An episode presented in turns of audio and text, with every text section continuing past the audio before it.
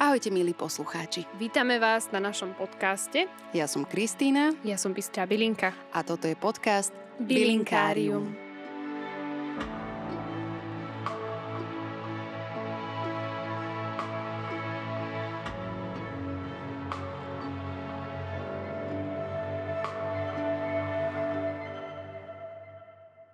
Tešíme sa, že našim dnešným hostom je Peter Šimkovič, teda White Wolf Six. Porozpráva nám, ako sa z neho stal šaman a liečiteľ. Ako už pred takmer 30 rokmi študoval šamanské techniky u legendárneho amerického antropológa Michaela Harnera. Aj to, ako sa v tom istom období zoznámil s relaxačnou metódou Hemisync, ktorú vynašiel výskumník Robert Monroe.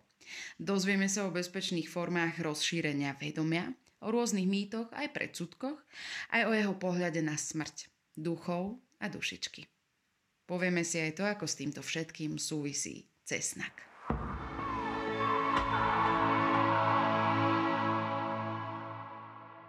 Tak ahoj Peter, vítaj u mňa doma. Ahoj, no ďakujem za privítanie. Poďme si povedať na úvod, že čo si, vieš, my na začiatku máme vždy takú nejakú vizitku, že poviem mm-hmm. ja o, o tom hostovi, to si tu potom nahrám separé.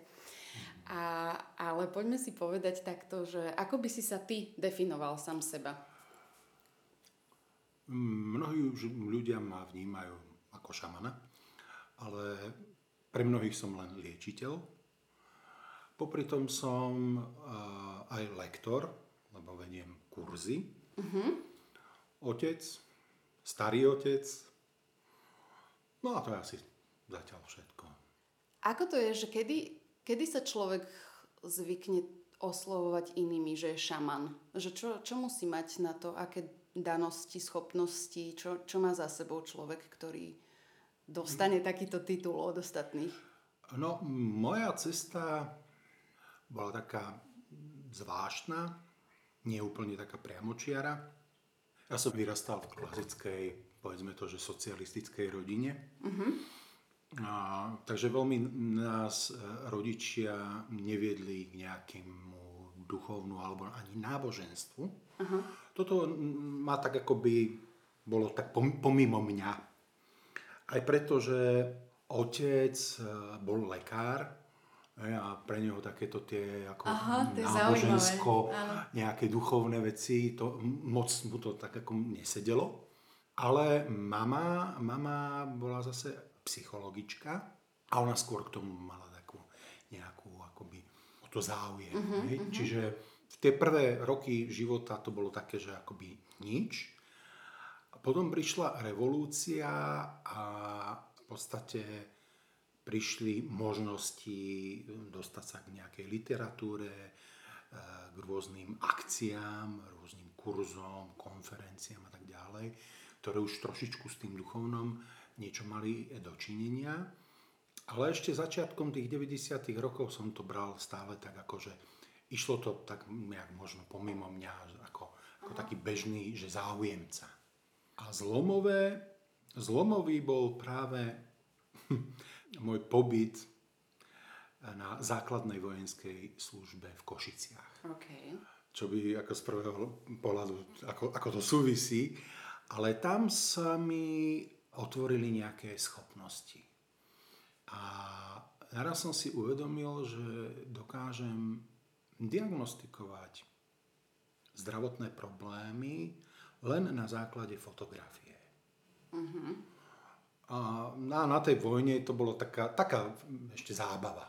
Takže spolubojovníci mi dávali foto, fotografie svojich, ja neviem, rodinných príslušníkov alebo priateliek. Hej, a, tak sme sa s tým hrali, že, že čo som uhádol, niečo vedeli. Uh-huh, niektorých zdravotných problémoch samozrejme vedeli. Hej, ale mnohé veci ako telefonovali domov, že mama, mama, že ja, máš toto, hej, uh-huh. si overovali a sám som bol prekvapený, sám som bol prekvapený tým, že ako bola vysoká úspešnosť.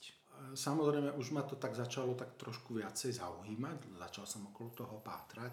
A práve preto, že som mal také rodinné pozadie, mama psychológ, e, otec lekár, tak pre mňa hneď bolo jasné, že vedieť niekomu povedať diagnózu je povedať A, za ktorým by bolo dobré povedať aj to B, že čo s tým. Mm. Tu sa pohybujeme tak v polovici, polovici 90. rokov, mm-hmm. kde som vlastne začal akoby pátrať po, po tých možnostiach, ako sa naučiť ľuďom pomôcť iným spôsobom, ako bežne teda pomáhajú lekári. No a dostal som sa ku knihe eh, jedného amerického antropológa, ktorý sa venoval tej dobe šamanizmu a založil nadáciu, ktorá sa venuje štúdiu šamanizmu. Ako sa volá? Michael Harner. Uh-huh.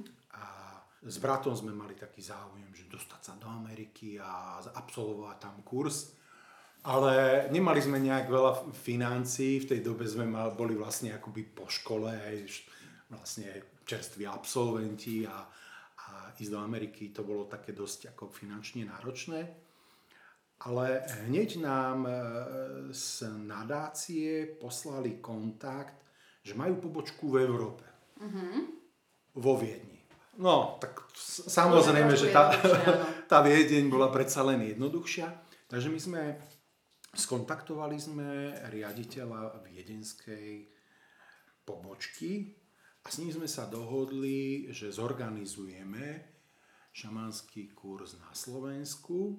Vlastne to bol úplne, úplne že prvý uh-huh. kurz vo východnej Európe pre nich. Aha. No a to bol máj roku 1995, kedy som sa ja akoby s touto metódou prvýkrát stretol. Ja som mala 3 roky. Ale, ale a chytilo ma to. Uh-huh.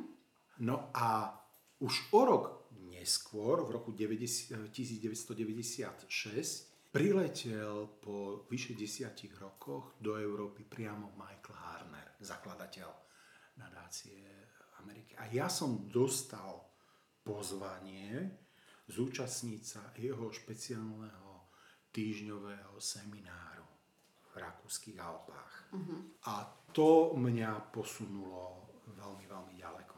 Tá skúsenosť. A táto technika a metódami e, poskytla konkrétne nástroje, ako pracovať, ako pomôcť ľuďom, tak aby som sebe neublížil, mm-hmm. aby som proste bol ja v bezpečí a samozrejme, aby boli aj tí ľudia na druhej strane v bezpečí. Pre mňa je to metóda par excellence.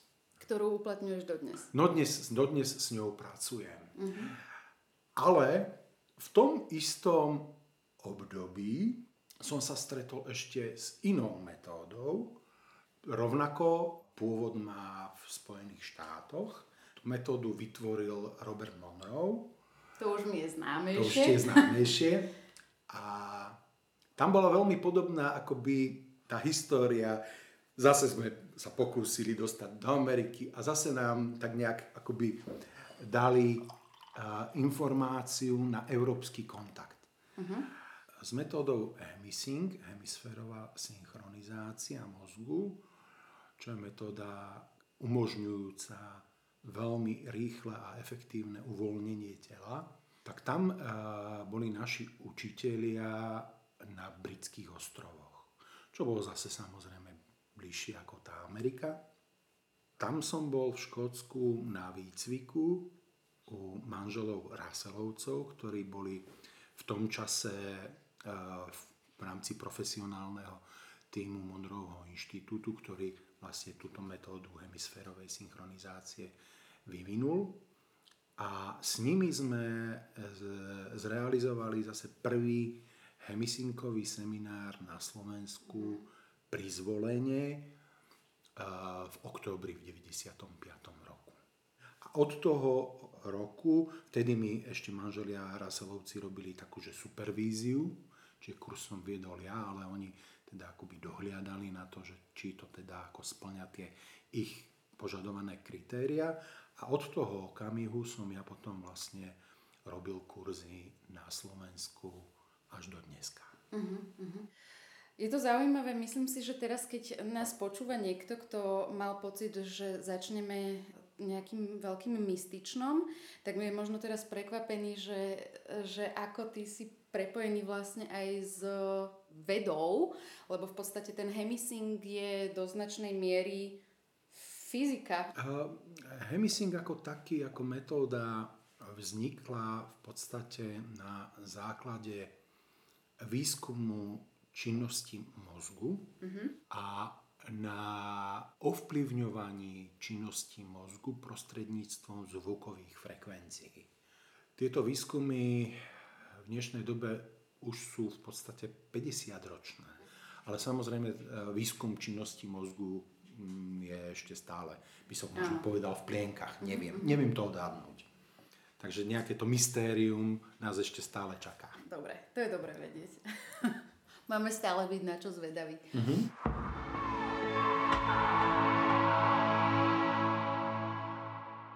Ja som sa teda zúčastnila tvojho, mm, ako sa to volá, workshopu, kurzu Prechod bránou. kurzu Prechod bránou. Uh-huh. Áno, kde si nás práve zoznámil s týmito o, zvukovými vlnami alebo frekvenciami.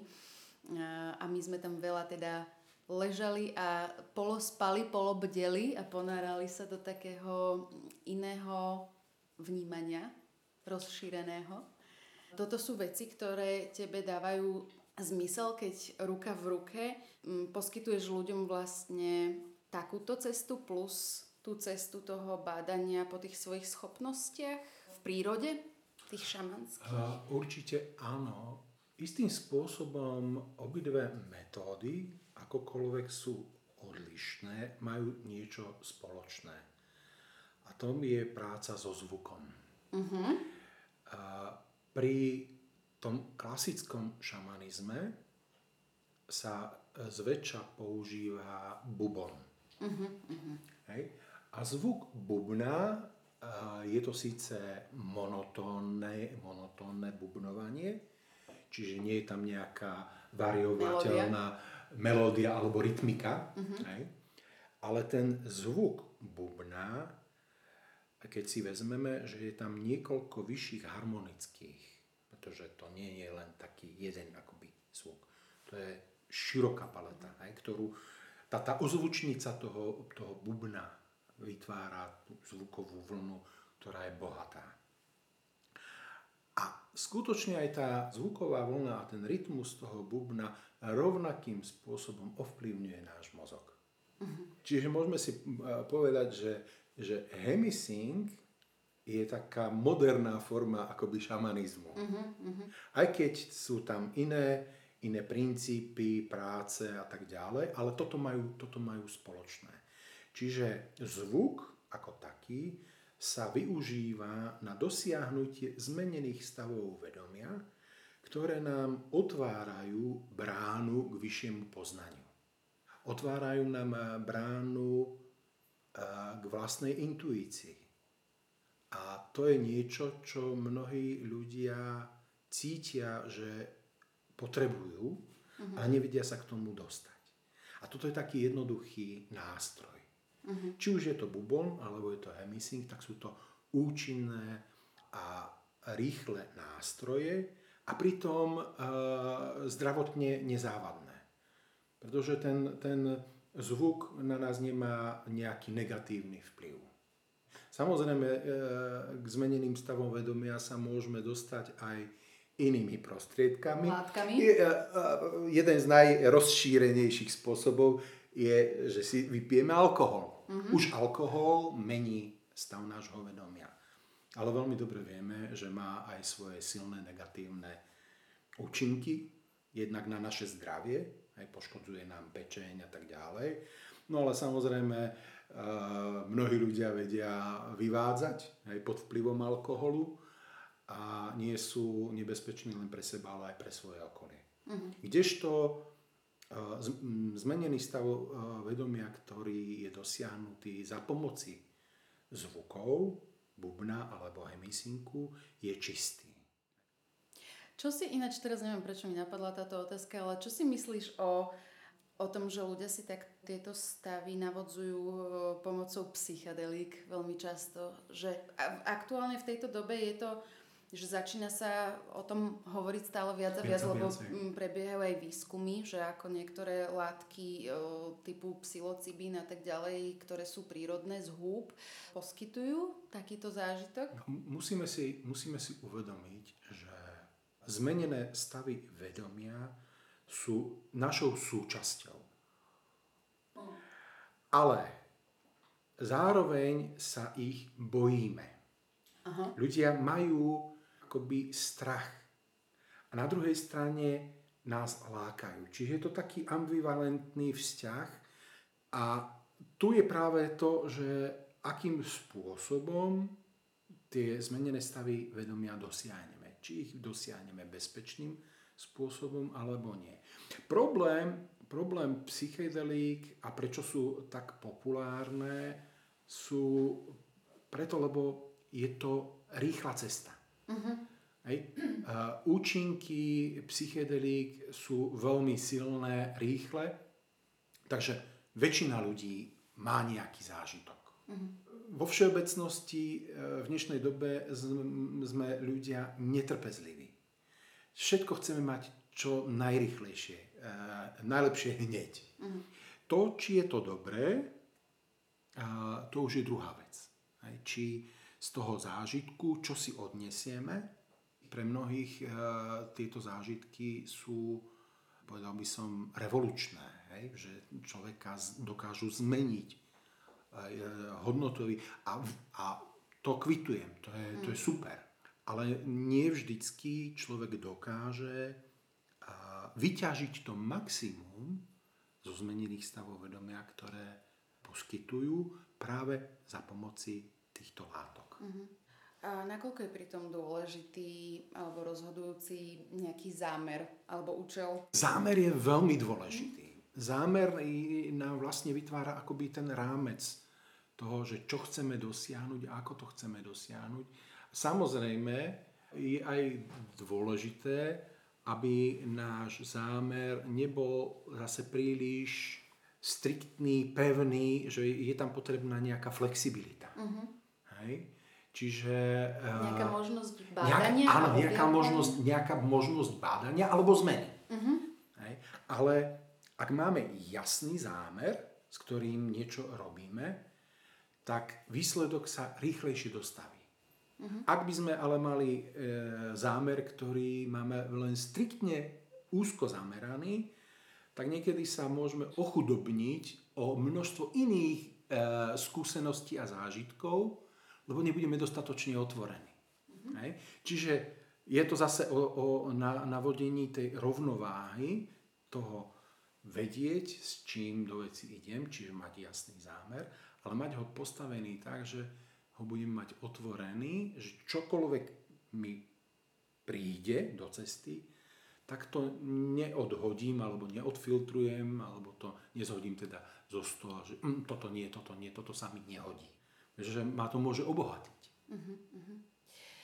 Akí ľudia, alebo teda s čím vyhľadávajú ľudia najčastejšie liečiteľa alebo šamana, že, že čo to je, s čím za tebou prichádzajú, že je to tá hlavná motivácia toto, že spoznávať, čo všetko e, sa nachádza v mojom vedomí, podvedomí a liečiť si nejaké možno traumy alebo uzdravovať seba, alebo za tebou viac chodia ľudia, ktorí už majú nejaký, že veľký, veľký prúser, na niečo nebezpečné, e, neznáme, natrafili a potrebujú, aby si im s tým pomohol a dali im to preč. Takto, e, pomoc mňa ako liečiteľa, šaman liečiteľa, vyhľadávajú ľudia predovšetkým takí, ktorí majú zdravotné problémy. Či už sú to fyzické alebo psychické. Častokrát to býva tak, že tí ľudia, ktorí mňa oslovia, už pochodili všetko možné, všetky možné spôsoby pomoci vyhľadali. Čiže tam, kde zlyhala, daj- dajme tomu, klasická medicína, a kde im lekári povedali, no bohužiaľ s týmto už e, si my nevieme poradiť, tak e, hľadajú teda t- iné možnosti hej, a prídu niekedy za mnou. Samozrejme, e, sú aj ľudia, ktorí jednoducho nedôverujú modernej medicíne. Áno, aj takí sú. Bohužiaľ stav nášho zdravotníctva je taký, aký je.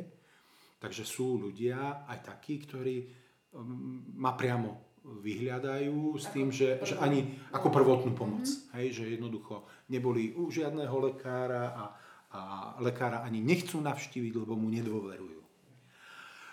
A potom e, samozrejme je aj tá kategória ľudí, ktorí chcú pracovať na sebe. Mm-hmm.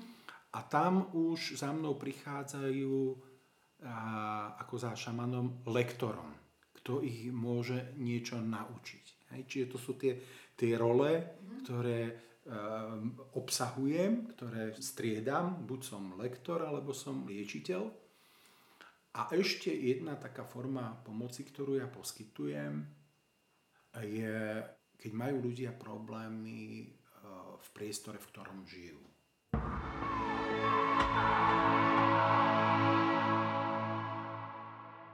Si nás volajú ľudia, ktorí majú pocit, že sa im dejú zvláštne a priam paranormálne javy mm-hmm. doma a nevedia si s nimi rady. Mnohokrát sú to ľudia, ktorí na takéto veci ani neveria, mm-hmm. ale keď sa ti narodí dieťa malé a to dieťa celé týždne ho pozoruje, že to dieťa stále pozerá na jeden bod, dajme tomu na stene a rozpráva sa tam s niekým? A ty samozrejme vidíš, že tam nikto nie je, tak z počiatku e, ťa to začne tak možno tak ako mm, znepokojovať. A čím to viacej dlhšie trvá, tak e, začína v človeku rásť napätie. A potom už začína rozmýšľať, no dobré, ale čo s tým?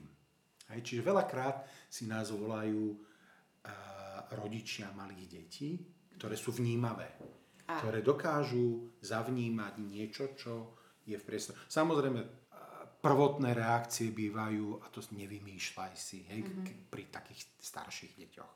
Nemyslím teraz babetka, hej, ale samozrejme nevymýšľaj si, hej, nič tam nie je. Také tie klasické postupy no, racionálneho uh, uvažovania, ale keď to nezaberá, hej, a to dieťa má neustále, dajme tomu, panický strach, sa ten rodič snaží tomu dieťaťu pomôcť, zbaviť sa tej úzkosti a čo môže byť horšie, ako keď tvoje dieťa sa bojí u seba doma. Mm. Keď sa bojí vo vlastnej izbe. A priestor, kde by si v podstate sa mala cítiť ty bezpečne a mala by si mať predstavu, a máš predstavu, že tu by sa celá moja rodina, moje deti mali cítiť bezpečne a naraz vidíš, že to tak nie je. Mm-hmm. Hej? Čiže uh, takéto veci dokážeme takisto riešiť. Vždycky to riešime osobnou návštevou. Pretože e, tých možností, čoho sa to dieťa a niekedy aj dospelí boja, je viacero. A vždycky je dobré vyzistiť, nakoľko sú tlaky z okolia, dajme tomu susedia, ktorí mm-hmm. závidia Niekedy aj takéto veci vedia narobiť paseku, len obyčajná ľudská závisť. A začnú sa diať mm, negatívne veci. Alebo, sú, alebo je to naozaj že prítomnosť nejakého mŕtvého. Mm-hmm. Žijeme, žijeme v prostredí, kde mnohé rodiny žijú vo viacgeneračných domoch alebo bytoch, v priestoroch, ktoré jednoducho majú za sebou už nejakú históriu kúpite od niekoho dom, nasťahujete sa, prerobíte si dom podľa svojich predstav, je krásne vymalovaný, zrekonštruovaný, na prvý pohľad niečo úžasné. A napriek tomu sa v tom priestore nemusíte cítiť bezpečne. Mm-hmm. Hej? A toto sú vlastne veci, ktoré znepríjemňujú. Hej, to sú také tie klasické začiatky hororových filmov. Napríklad. Vymetací. Hej. Hej, hej. Čiže mám veľa, veľa takých príbehov. Ono problematické niekedy bývajú aj novostavby. Mm. Hej. A u novostavieb je to skôr potom problém problémového pozemku. Hej, to, že mám nový Ako tej barák, a je fajn, ale ak ho postavím na zlej lokalite, tak je to prúser. No a čo v takých prípadoch robíš? Alebo čo majú robiť Ale- ľudia? Alebo čo už s tým? No, eh, Odsťahovať sa O, od, o, odsťahovať sa. Áno, odsťahovať sa. ako ne, Ako, nezvratné. Uh, takto.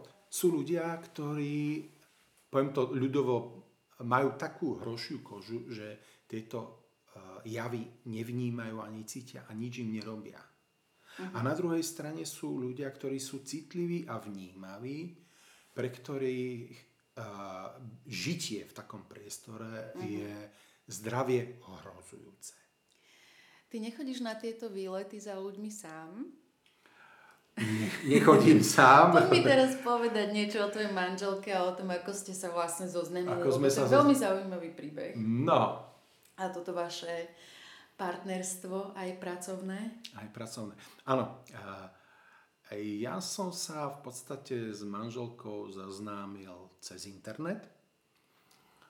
Ale nie cez nejakú Nie, aplikáciu nie, nie, moderného. nie, žiadna, žiadna zoznamka. To nebola. To vtedy ešte To nebola, uh, priznám sa, bolo to na, na, uh, na hernom serveri, kde, kde hrával som piškvorky. Obyčajné piškvorky. A to je, to je, uh, to bola taká moja srdcovka ešte zo, uh, z čias stredoškolských. 20 rokov som nehral piškvorky, nebolo s kým. A naraz som zistil, že existujú piškvorky na počítači. A online. No a keď sme si, keď sme si písali, tak samozrejme sa ma pýtala, že, že čo robím. Tak nemôžeš povedať, hej, ako vybaliť. Hej, na, na, Som šaman. som šaman hej, a, a robím toto a toto. Tak e, samozrejme, že ja som to tak ako po kvapkách púšťal. Moja manželka v tom čase zdravotná sestra, tak ona povedala, ja som zdravotná sestra, robím v nemocnici, e, na takom a takom oddelení. Tam bolo povedané všetko. No a keď sa mňa pýtala, tak e, čo robím? Tak som povedal, no robím vzdelávanie dospelých. To sú tie kurzy, Neklamal? Neklamal, neklamal som, ale samozrejme tá ženská zvedavosť tam bola, že no dobré, ale čo to obnáša, že čo teda učíš? No tak samozrejme, tak som začal tak púšťať hej, pomaličky tie informácie, až sme sa vlastne akoby e, dostali aj na tú tému e, mŕtve duše hej, a stretnutia s mŕtvými. A tu bola e, taká pomerne silná reakcia mojej manželky, pretože ona od detstva mala schopnosť vidieť a samozrejme príšerne sa toho bála. Takže keď s- sme na túto akoby tému nabehli, tak ona, ja radšej toto, o tomto mi nehovor, o tomto mi nehovor, lebo nebudem, nebudem v noci spať, budem celú noc svietiť, hej? čo bolo samozrejme ako pochopiteľné. Ona si túto schopnosť ale zachovala od detstva. A ono to tak je, ja sa už s tým stretávam e, viackrát, tým ako pracujem s ľuďmi a pracujem aj s deťmi. E, Mnohé deti majú akoby otvorené schopnosti ešte v tom veku do 6 rokov. Ale postupne sa im to zatvára. Častokrát e, tie schopnosti videnia a vnímania trošku inej reality e, ovplyvňujú jednak rodičia svojimi, svojimi postojmi. Hej, ak, ak je niekto, to ti povie, že nevymýšľaj si, to je blbosť, tak to dieťa pos- postupom času Príjme. to príjme. A potom druhá vec je, ako s tým to dieťa narába medzi spolužiakmi, medzi inými deťmi. Tá základná škola a tak ďalej, no to sú veci, s ktorými samozrejme tie decká ostatné e, môžu zaobchádzať tak nie úplne najvhodnejším spôsobom. Ťa vysmejú. Hej. A čo si vymýšľa? A to je blbosť. Hej? Tá, e, e, deti vedia byť v e, takýchto e, situáciách a prípadoch veľmi kruté. Mhm, mhm. A A vyhlásia za podivína. A samozrejme, hej, a, a to vlastne častokrát vedie práve k tomu akoby uzavretiu. Uh-huh. To dieťa to jednoducho nechce, nechce byť ten podivín a nechce byť e, označovaný za, za niekoho. A, a chce, áno, chce zapadnúť do kolektívu. Uh-huh. Hej?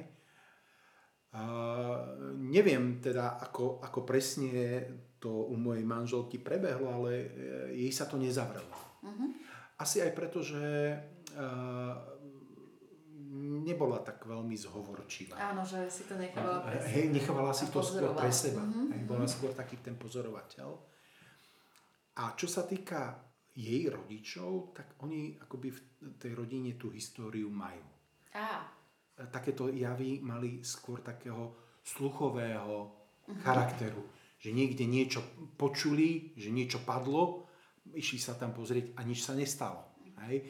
Mali rôzne, rôzne uh, príbehy, neviem, uh, o popolnoci kone vbehli do rieky. Samozrejme, že žiadne kone tam neboli. Hej. Wow. Čiže až takéto, také až mysteriózne zážitky.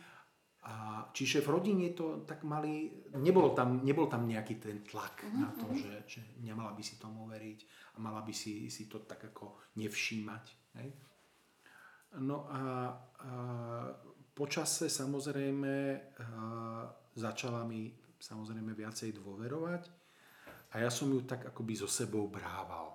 Brával som ju na výlety, hlavne teda čo sa týka čistenia priestorov, kde spočiatku bola len tichý pozorovateľ, hej, ako išla so mnou, ako vyslovene, že tichý pozorovateľ a tak akože na výlet rada jazdí so mnou autom, aj, takže pre ňu to bol vždycky taký oddych.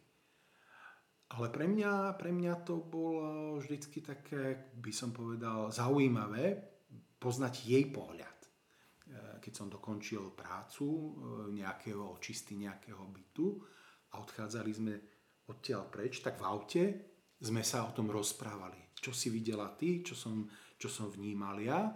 Hej, a bolo to tam také toto porovnávanie, či sme e, tie veci vnímali spoločným zrakom. Mm-hmm. Hej? A e, toto je také, také, také dôležité, aj, aj pre mňa to bola dôležitá skúsenosť, že mal som sa aj ja možnosť s niekým porozprávať, kto tú schopnosť má. A, a vždycky takéto overenie tam je akoby pre každého človeka dôležité. Pre mňa určite áno. Hej? ja si myslím, že ja som dosť racionálny človek, takže ja sám seba sa veľakrát pýtam, je toto naozaj možné, mm. že to tak je? Mm. Hej, a, a samozrejme po tých rokoch skúseností si hovorím, áno, je to možné. Hej, ale vždycky je tam ten taký ten červíček tých pochybností, že či to tak naozaj je. A keď ti to môže teraz druhý človek nezávisle potvrdiť, že to, čo si ty vnímala, alebo vnímal som ja, že takto to je. A povie ti to aj ten druhý človek, že áno, a ja som to tak vnímala. Tak to je to, je to pre mňa cenné. Tá, tá, tá spätná väzba toho, že aha, OK, tak som na dobrej ceste. Uh-huh, uh-huh. A teda ako sa líšia vaše schopnosti, že, alebo to, to vnímanie, máte teda podobné v nemi a ty máš aké? Obaja máme vizuálne. Ja si myslím, že, že Ivet, moja žena, má aj veľa takých tých zvukových mm-hmm. a, fenoménov alebo vnímaní a obidvaja vnímame aj cez telo.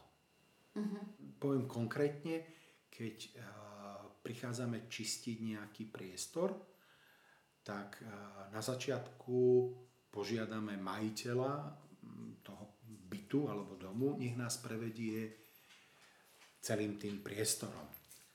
A my, ako prechádzame tými miestnostiami, tak ja už napríklad cítim, že mi nohy drevenejú. Aha. A to znamená čo? A, a to cítim, že ten priestor je proste, ja to tak ako ľudovo nazvem, nazvem že je to tam husté. že to tam treba jednoducho Aha. prečistiť, že tam že niečo, niečo je, čo nie je dobré. U Ivet, u mojej ženy, je to ešte silnejšie. Ju častokrát uh, začne boleť krčná chrbtica, až, až ide do migrén. Uh-huh. Ja, som ešte tak ako schopný sa s tými eh, majiteľmi porozprávať a pýtať sa ich, že čo sa vám tam teda deje. A moja žena ma ženie, pomer robiť, lebo mňa už chrbát boli a to je neznesiteľné. Uh-huh, Hej? Uh-huh. Čiže ona, ona už ešte silnejšie vníma, či je ten problém uh, v tom dome veľký alebo nie. Ja to až tak, až tak silne neprežívam. Uh-huh. Hej? Pocitovo. Ale vnímam to takisto.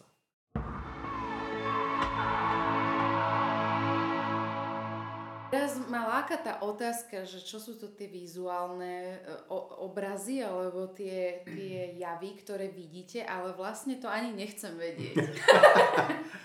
no, uh, veľakrát sa stretávam s tým, že ľudia sa chcú naučiť, dajme tomu, šamanské e, zručnosti, mm-hmm. alebo ľudia sa snažia naučiť, ako sa dostať zo svojho tela von, mám tzv. mimotelové zážitky, chcú mať, s jednou podmienkou. Nechcem stretnúť mŕtve duše. no, tomu sa niekedy vyhnúť nedá. Mm. Hej? Čiže ako sa hovorí, kto chce ísť do lesa, tak sa nesmie báť. Tak jednoducho, je to s tým spojené. Ak niekam ideme, kde môže byť niečo aj takéhoto, tak musíme byť pripravení, že to, že to stretneme ono s tými mŕtvými, to nie je zase až také zlé. Hmm. Mŕtvi nám viac menej nám nemajú ako ublížiť. Mm-hmm. Hovorím viac menej. Sú výnimky, ale ak to môžem tak nazvať, 80% alebo 90% z nich sú neškodní. Mm-hmm. Jediné, čo je také akoby nepríjemné, je práve tá, tá téma tej smrti a umierania a tie emócie e, spojené so smrťou, ktoré sú samozrejme nepríjemné. Čiže keď a, si v nejakom priestore, kde vnímáš, že je mŕtvy, tak môžeš vnímať aj jeho emócie, ktoré sú spojené s jeho procesom umierania, čo samozrejme nie je príjemné. Hej. Čiže to je, to je to, ako by som povedal, že najväčšie zlo, ktoré ťa môže akoby v tej, tej kategórii tých 80 až 90% postretnúť. Samozrejme, potom sú, potom sú aj tí tzv. divokejší mŕtvi, hej, tzv. poltergeisti. Uh-huh. Hej, poltergeist to je z, z, z, z Nemčiny, je to hrmotajúci uh-huh. uh, duch. Uh-huh. Hej. A to je duša mŕtvého, ktorý má tú vnútornú silu, že dokáže pohnúť fyzickými predmetmi, takže vie s nimi akoby hrmotať. Hej, vie zhodiť uh, taniere, vie, vie, aby čokoľvek v priestore lietalo a sa samozrejme aj rozbilo. Hej. To, už je, to už viacej uh, naháňa strach. Ale uh, tých poltergeistov zase až tak veľa nie je.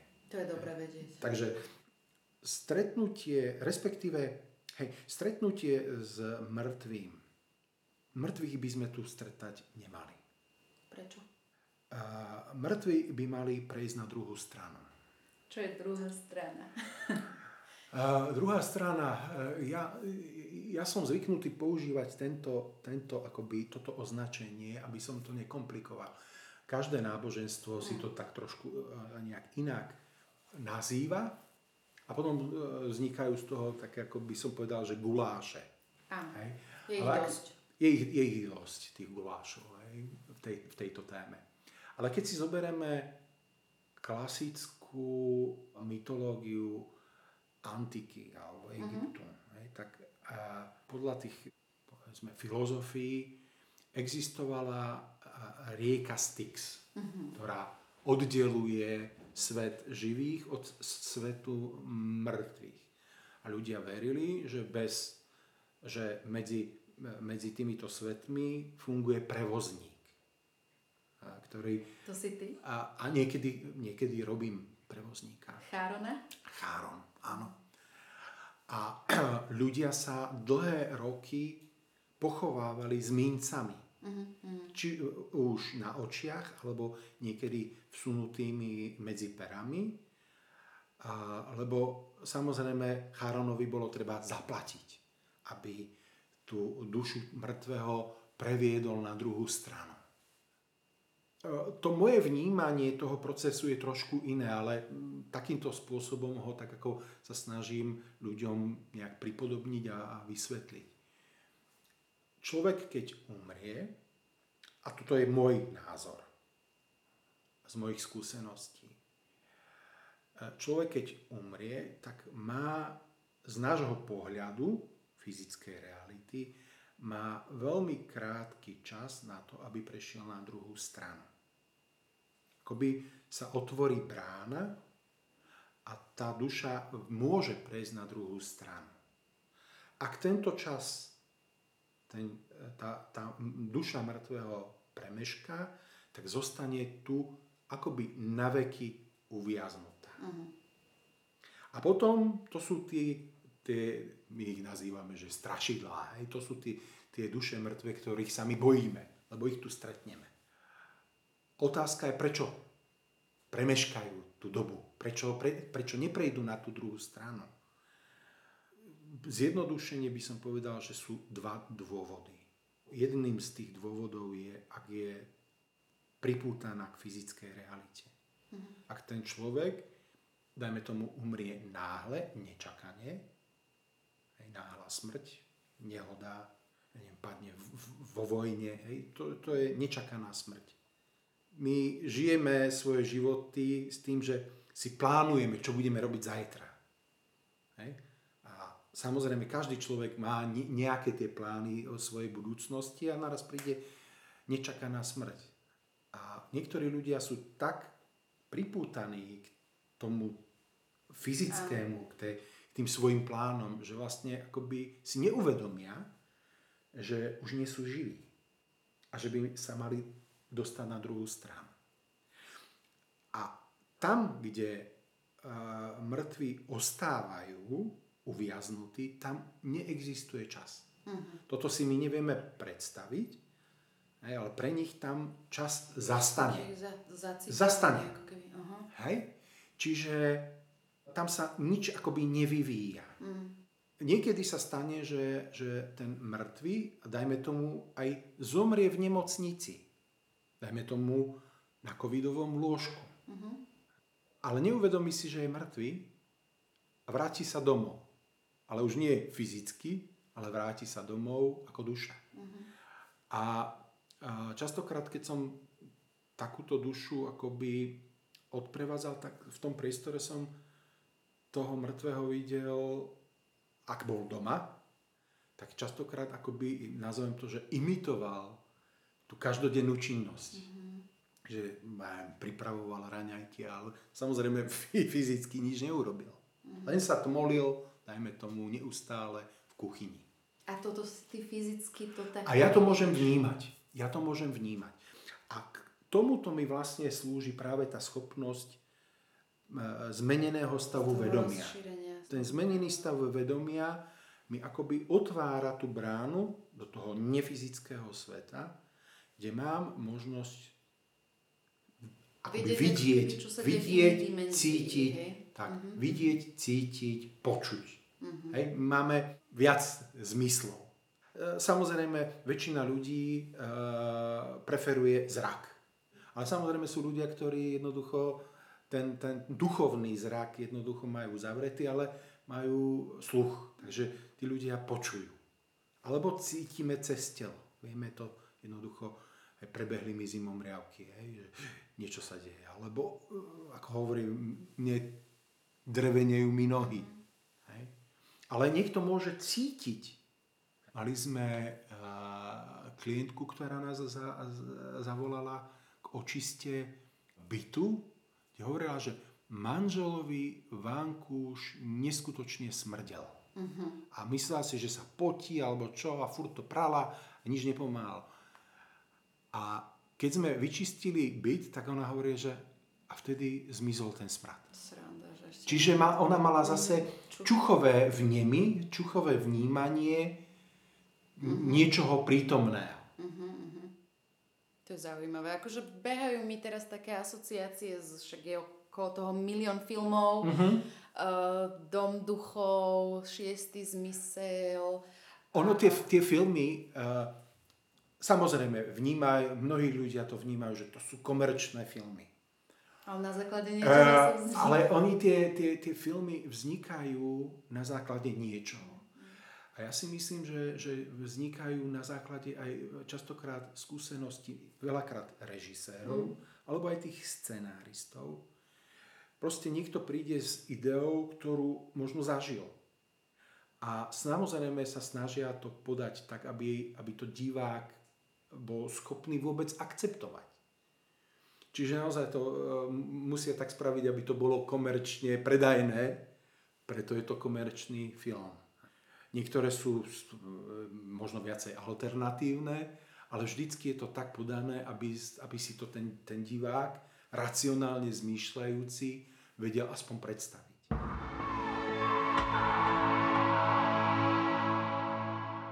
Ako to máš? Mňa by zaujímalo, že či sa stretávaš s takými tými priamými predsudkami alebo takými tými rečami tých ľudí, ktorí vlastne úplne odmietajú, že takéto niečo vôbec existuje. Nielen, že to nechcú akože s tým mať nič spoločné, ale že Určite áno. nechcú veriť tomu, že ty v podstate hovoríš pravdu a považujú ťa za nejakého šarlatana alebo nejakého blázna možno? E, nebudem chodiť ďaleko, no môj otec bol jeden z nich. Ale?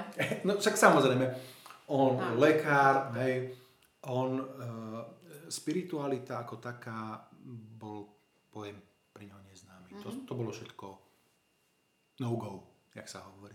A o, o týchto veciach som sa s mojim otcom mm, v podstate nemohol otvorene rozprávať. Mm-hmm. Samozrejme, mm, spoločenské predsudky mm, sú pomerne časté. Hej. E, už len to, keď sa povie, že šaman, hej, tak už pre mnohých ľudí je to nejaký podivín, ktorý, ja neviem, tancuje okolo ohňa, hej, ako také tie prvotné uh, idei o tom, kto je šaman, sú také, uh, by som povedal, až smiešné. Uh-huh. Hej. A samozrejme, ľudia, ktorí sú silne veriaci, uh-huh. s tým môžu mať samozrejme problém. Ale nedá sa povedať, že by za mnou nechodili silne veriaci ľudia. Ale na druhej strane je pravda, že e, väčšinu z nich nezaujíma, mm-hmm. akou metódou pracujem. Hlavne, oni, oni, idú, oni idú za liečiteľom. Mm. Oni hľadajú pomoc. Mm. A nepýtajú sa. Niektorí áno, niektorí ma tak akoby spovedajú, a či nerobím mágiu a, a podobné, lebo samozrejme je to pre nich tiež taká akoby hraničná téma. Ale mnohí sa vôbec nepýtajú. Jednoducho prišli za liečiteľom a keď vidia výsledky, tak sú spokojní. Uh-huh. A stretol si sa aj s tým, že títo ľudia to potom pretočili? Mm, že začali sa viac zaujímať a všímali si, že sa im možno niečo pootváralo a dali tomu šancu? Ale áno, určite áno. Ale nemyslím si, že by som bol ja nie, nie, nejaký taký ten že významný spúšťač zmeny v ich živote. Uh-huh. Hej. Skôr si myslím, že, že mnohokrát za mnou prichádzajú tí ľudia, ktorí nejakým spôsobom už sú akoby predvarení alebo pred, pripravení. Hej. Že to nie je tak, že z duba spadol hej, a zazvonil mi e, pri dverách. Jednoducho, to je môj taký postoj, že, že ku mne prídu tí ľudia, ktorí, ktorí ku mne majú prísť. Mm. Mm. Hej? A veľakrát sa to stáva, že mi tí ľudia aj povedia, že viete, ja som sa za vami chystal už, ja neviem, 5-10 rokov a teraz mi to konečne vyšlo. Hovorím, lebo teraz je ten správny čas. Mm. Hej? Čiže niekedy je, je aj dôležité to správne časovanie. Pokiaľ nedozrie mm. správna doba pre toho konkrétneho človeka, tak. tak sa naše cesty nestretnú. Mm-hmm. Aj keď o mne môže vedieť a môže mať ako o mne dobré referencie, ale jednoducho sa naše cesty nepretnú. Ale keď príde to správne načasovanie, tak naraz, naraz príde. Mm-hmm.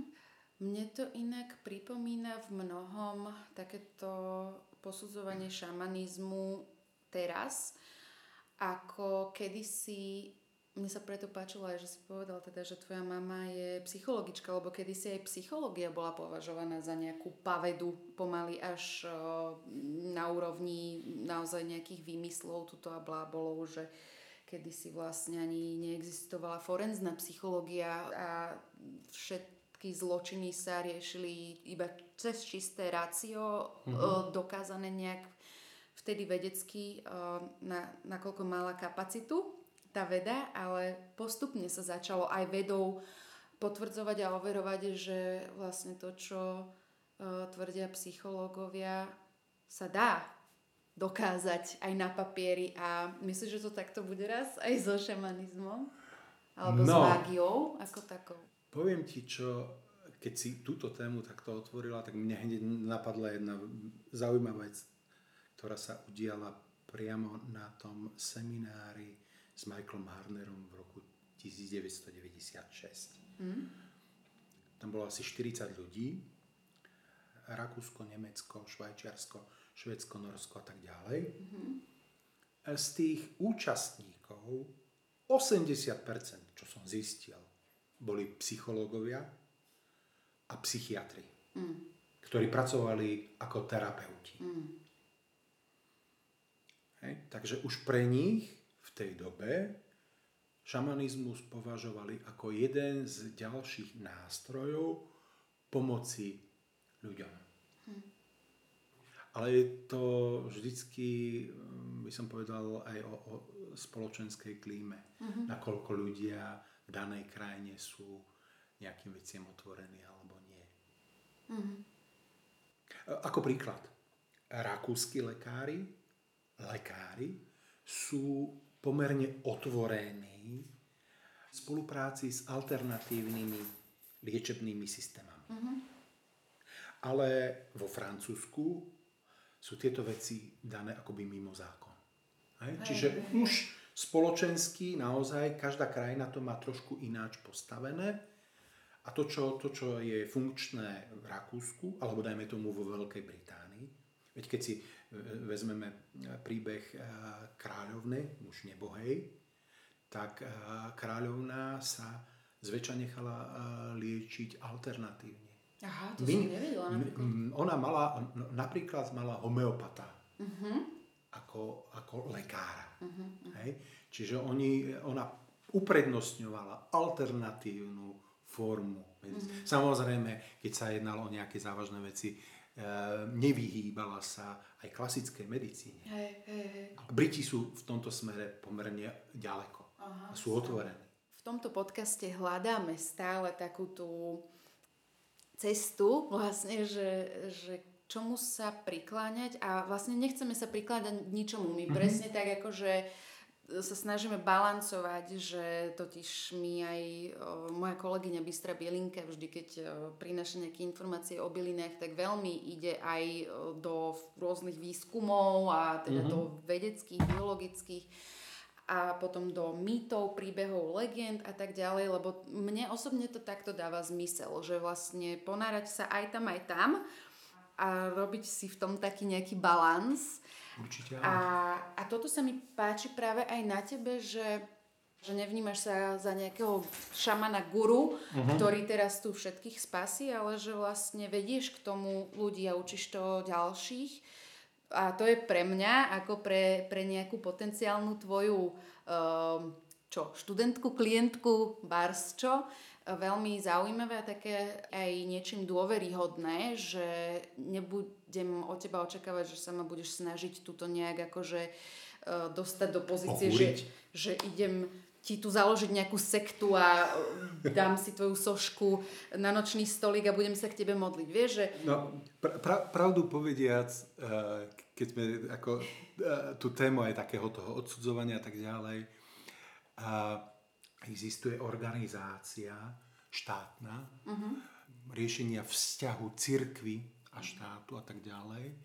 A oni samozrejme sa snažia ako, ako štátna organizácia mapovať spoločensky, čo, čo na Slovensku funguje, aké, aké duchovné uh-huh. spoločenstva.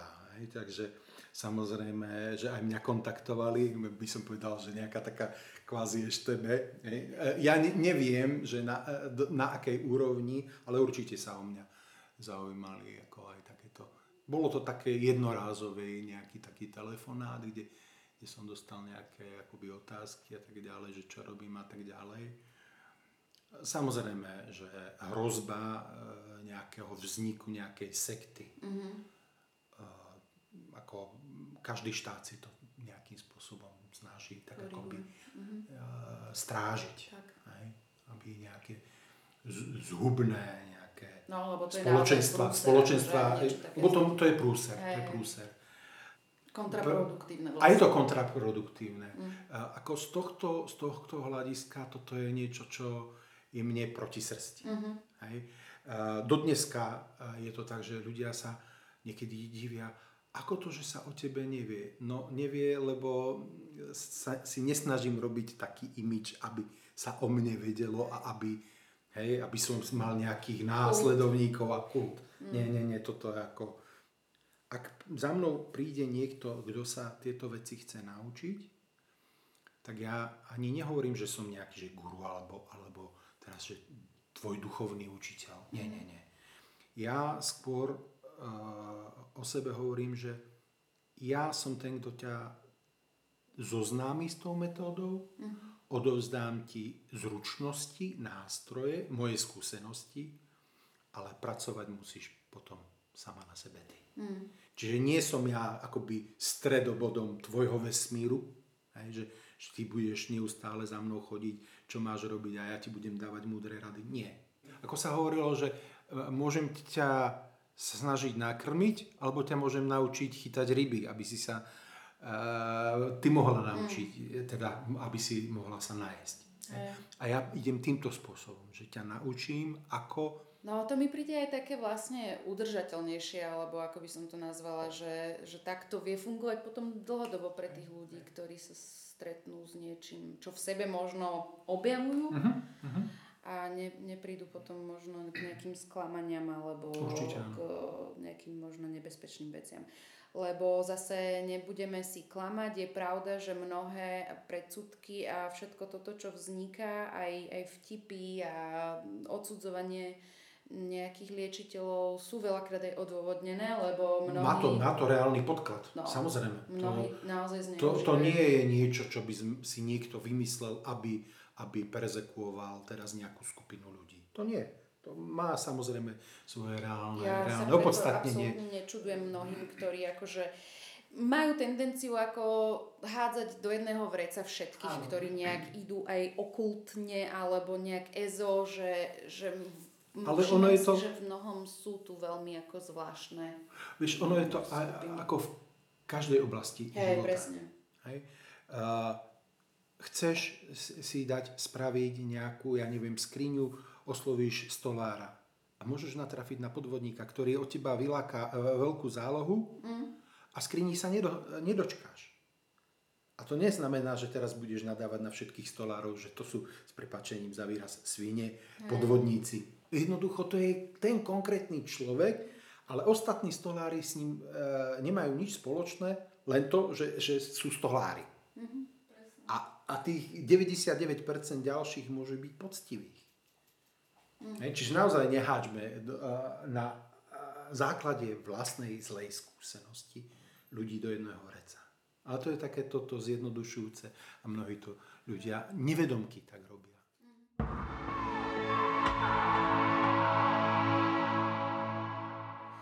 Teraz sme mali dušičky, no už dávnejšie, mm-hmm. skoro pred mesiacom. Ja mám rada tento. Čo to je vlastne? Je to sviatok. Je to predkresťanský sviatok. Mm-hmm. V, tej, v tej vlne e, zmien e, pri príchode prvých kresťanov mali možnosť buď zakázať hej, na silu tým ľuďom, ktorí mali predtým iné vierovýznanie, alebo to zahrnúť ako do, do súčasti. Čiže mnohé kresťanské sviatky majú svoj pôvod predkresťanský. Hej, boli jednoducho akoby zahrnuté do, do, tej, mm-hmm. do tej doktríny. Hej, čiže dušičky, tak ako ich poznáme. Áno, my to máme 1. novembra a, a 2. novembra, aby sa to aspoň trošičku odlíšilo od toho, od toho predkresťanského, kde ten, ten kritický je 31. Mm-hmm. október. Hej. Ktorý sa volá... Pohanské, e, samozrejme, e, náboženstva e, ho nazývajú samaj. Uh-huh. Je to obdobie roku, kedy sa akoby tie, tie, tá brána medzi mm. touto stranou a tou druhou stranou sa otvára vo všeobecnosti. Mm. Tí naši uh, milovaní nebohí dostávajú opušťák, že nás môžu ísť pozrieť sem. Preto sú navšti- áno, dostávajú, dostávajú akoby to povolenie, že, že nás môžu sem v tom období prísť pozrieť akoby sú, sú na nás zvedaví, ako sa nám darí.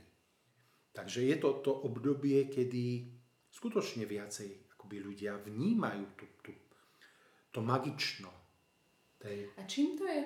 Že to je práve v tomto období, alebo že čo, odkiaľ to? E, to je, to ako je, sa to nejak planetárne? Je to asi, je to asi, je to asi prírodný taký cyklus, uh-huh. ktorý uh, sa asi nedá nejak logicko, racionálne vysvetliť, prečo to tak je. Uh-huh. Jednoducho to tak je. Prečo e, Slnko je na východe a na západe, prečo naša planéta rotuje okolo Áno, môžeme si, môžeme e, si povedať nejaké teórie, ale jednoducho to tak je. Dobre, príjmam. Prečo e, existujú silové miesta na Zemi? Toto je veľmi zaujímavá téma, keď si hovoril naposled. Samozrejme, že existujú aj protipóly, o ktorých sa menej hovorí. Zóny smrti? Zóny smrti. Hej, zóny smrti. A takých je samozrejme aj na Slovensku strašne veľa.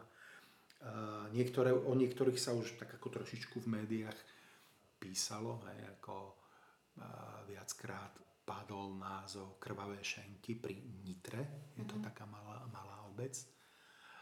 Tam je tiež jedna takáto zóna, zóna smrti, kde sa dejú veci, ktoré e, ľuďom na tým rozum zastáva, kde sa taxikári po polnoci boja mm. jazdiť. Keby si tady iš, išla na aute ako spolujazdec a s niekým by si telefonovala, tak je tam proste miesto, kde ti padne signál. Hej? A nie je tam taký ráz krajiny, uh-huh. kde by jednoducho ten signál mal prečo padnúť. Uh-huh. Hej? A je to je to tak 3,5, možno 4 km eh, odhadom od Nitry.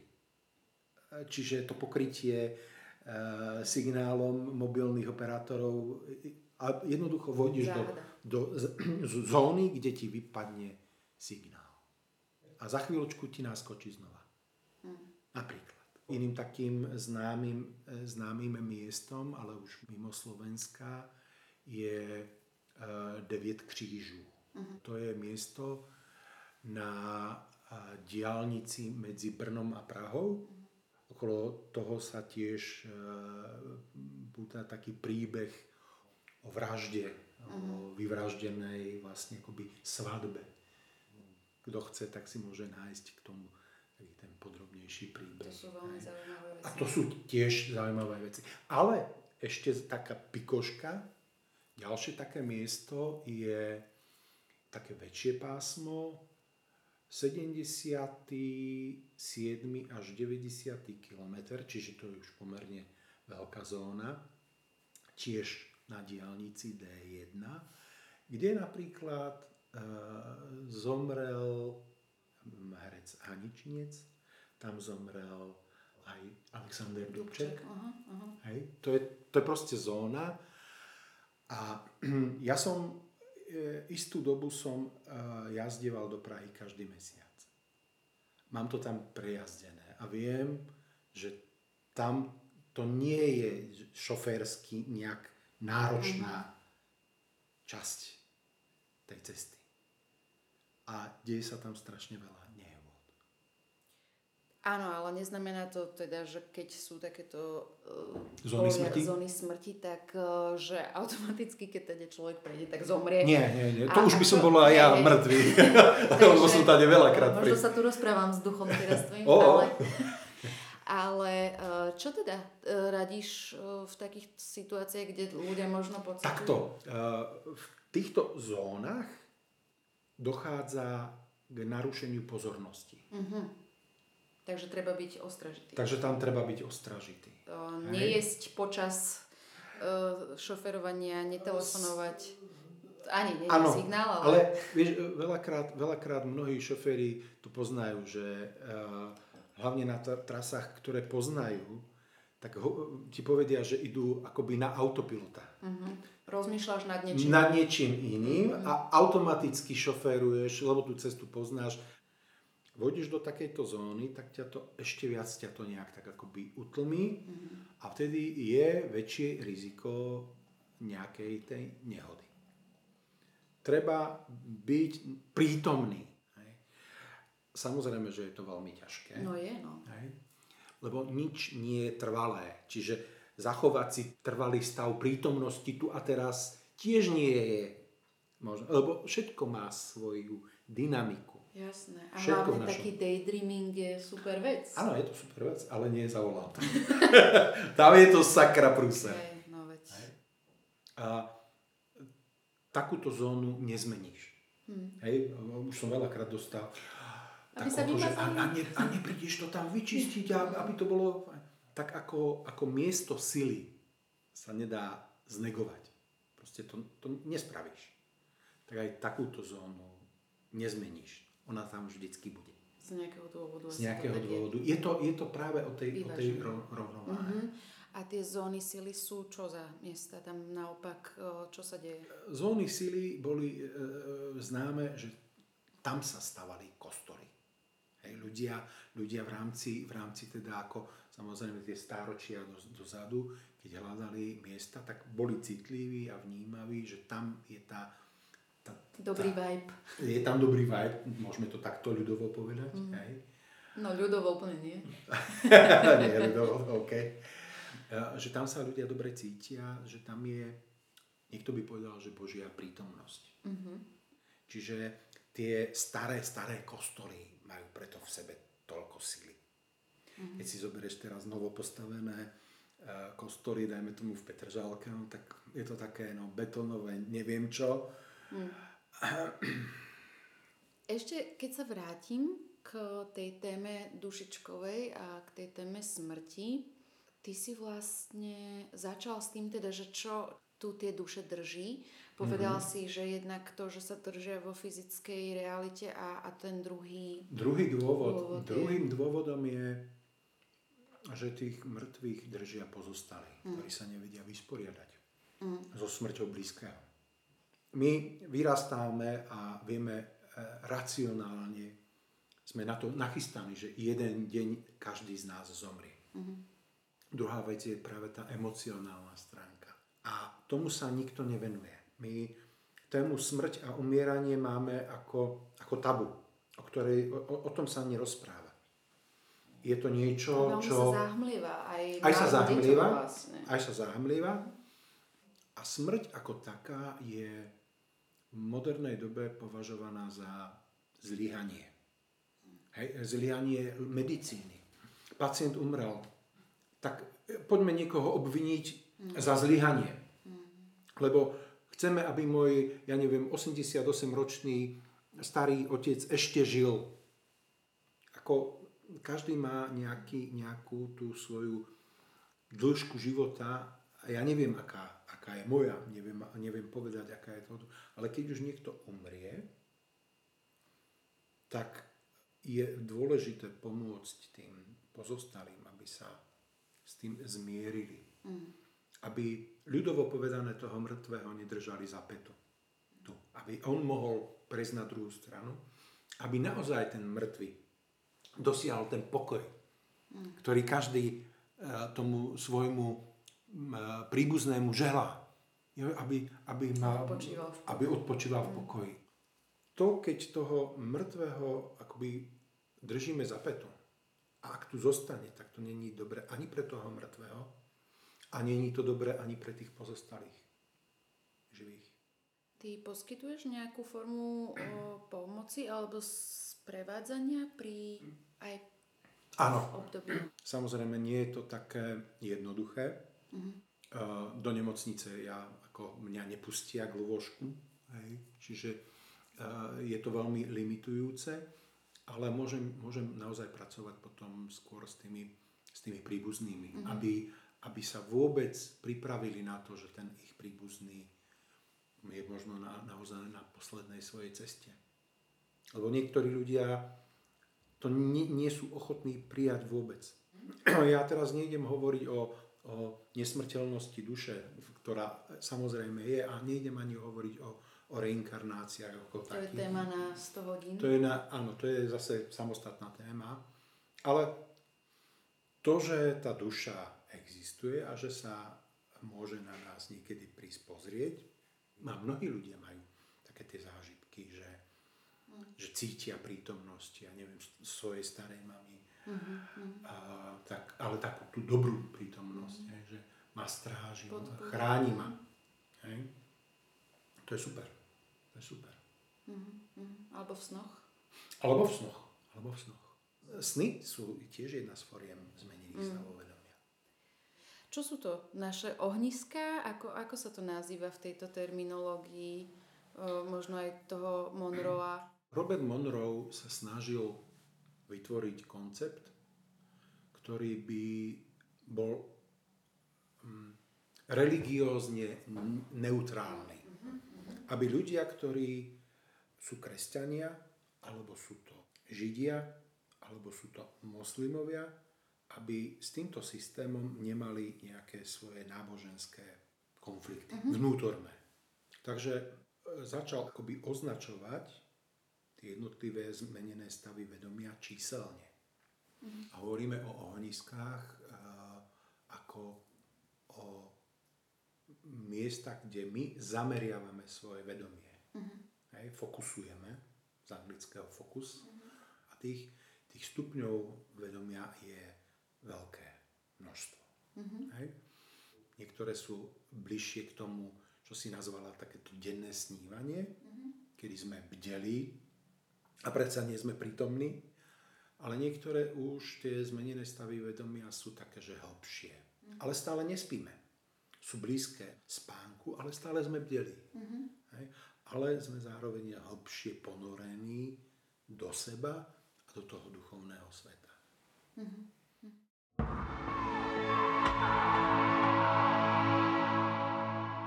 Keďže sme bylinkový podcast a každý host si u nás vyberá jednu svoju nejakú obľúbenú rastlinu, tak uh, poďme prejsť na tú tvoju, ktorá trošku aj súvisí s touto témou dušičkovou, alebo ani nie. Istým spôsobom aj áno. Čo nám povieš o cesnaku? Prečo je tvoj milý? Cesnak je veľmi zaujímavý e, svojimi vlastnosťami a už naši starí rodičia poznali účinky, pozitívne účinky cesnaku na zdravie. Starí dedovia zvykli e, denne jeden strúčik cesnaku e, spapať. Samozrejme má to aj svoje tie, tie negatívne to smrdenie z úst. A Cesnak je totižto skvelé antibiotikum, prírodné antibiotikum, čo je zaujímavé, že nezaťažuje a, traviaci systém. Ak samozrejme niekto nemá vyslovene, že intoleranciu na, na nejakú zložku z cesnaku, má protizápalové účinky. Tiež veľmi dôležité je, že je to tzv. antikoagulant. To znamená, že cestnák napomáha riediť krv. A to už je priamo, priamo súvisí akoby s ohrozením nášho života. Že ľudia, ktorí majú príliš hustú krv, tak to vedie riziku infarktu alebo k mozgovej príhode, mŕtvici. Dokonca napomáha k odstraňovaniu nánosov na vnútorných e, stenách ciev. Takže je to taký, by som povedal, zázračný prírodný prostriedok pre ľudí, ktorí začínajú zápasiť s vysokým krvným tlakom. Samozrejme, mnohé ženy majú opačný problém, trpia na príliš nízky tlak, že môžu mať s tým trošku problém, že im to ešte viacej zníži tlak a potom majú, idú do mdlôb, ale ľudia, ktorí majú naozaj že vyšší tlak, za vyšší tlak sa považuje akýkoľvek tlak, ktorý je viac ako 140. Mm-hmm. Hej? E, taká tá učebnicová norma je tých 120 na 80. Mm-hmm. Hej? Horný a, a spodný. Už 150 už je taký akože tam už, už lekári, lekári bijú na poplach, že tam už treba niečo robiť, lebo už je ten tlak taký veľký, že môže, eh, ak je neliečený, môže spôsobovať eh, závažné poškodenie ciev. Mm. Pokiaľ sa nám poškodia cievy, ktoré sú okrajové, tzv. periférne, tak sa akoby nič tak, až takého vážneho nedieje. Takže nám praskajú žilky na nohách, na rukách a tak ďalej. To môže, môže človek vidieť, že tzv. tie starecké škvrny. Mm. Hej, u starších ľudí to vidno na, na rukách, že majú také tie fľaky, lebo to je znakom tých, tých popraskaných cívok. Horšie, keď ti praskne e, aorta, mm. no to môže byť tá smrť, o ktorej sa dneska debatíme. Čiže cesnak je, by som povedal, veľmi, veľmi dôležitý a štatistiky stále hovoria, že na Slovensku mm, no, je, príčina smrti mm. srdcovo ochorení na jednom z prvých miest. Mm-hmm. Ani rakovina nie je taká, taká závažná, taká rozšírená smrť ako smrť na srdcovo ochorenia. No samozrejme teraz čo s tým, že chcem ten e, cesnak užívať a, a nechcem smrdieť. Ako toto riešiš? No, mám taký, poviem, nazvám to, že babský bylinkársky recept. Aha, tak to sa teším.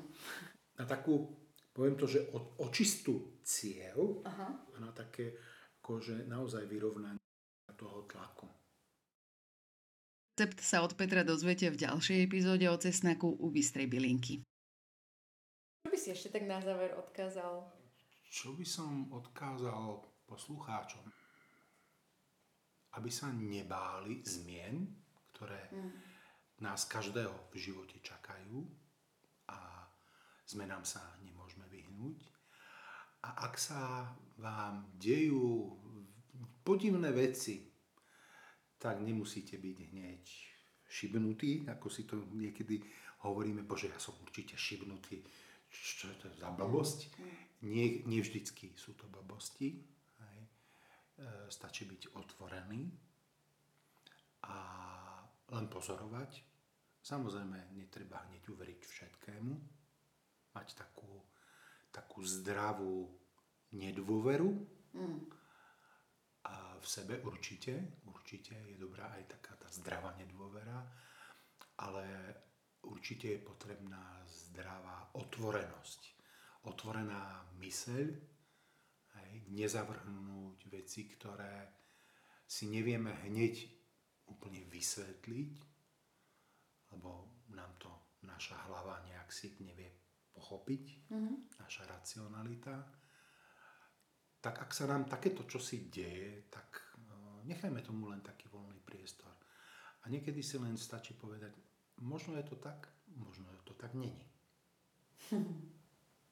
Ďakujem ti, Peter, za návštevu aj za tento krásny rozhovor. Veľmi to Ďakujem aj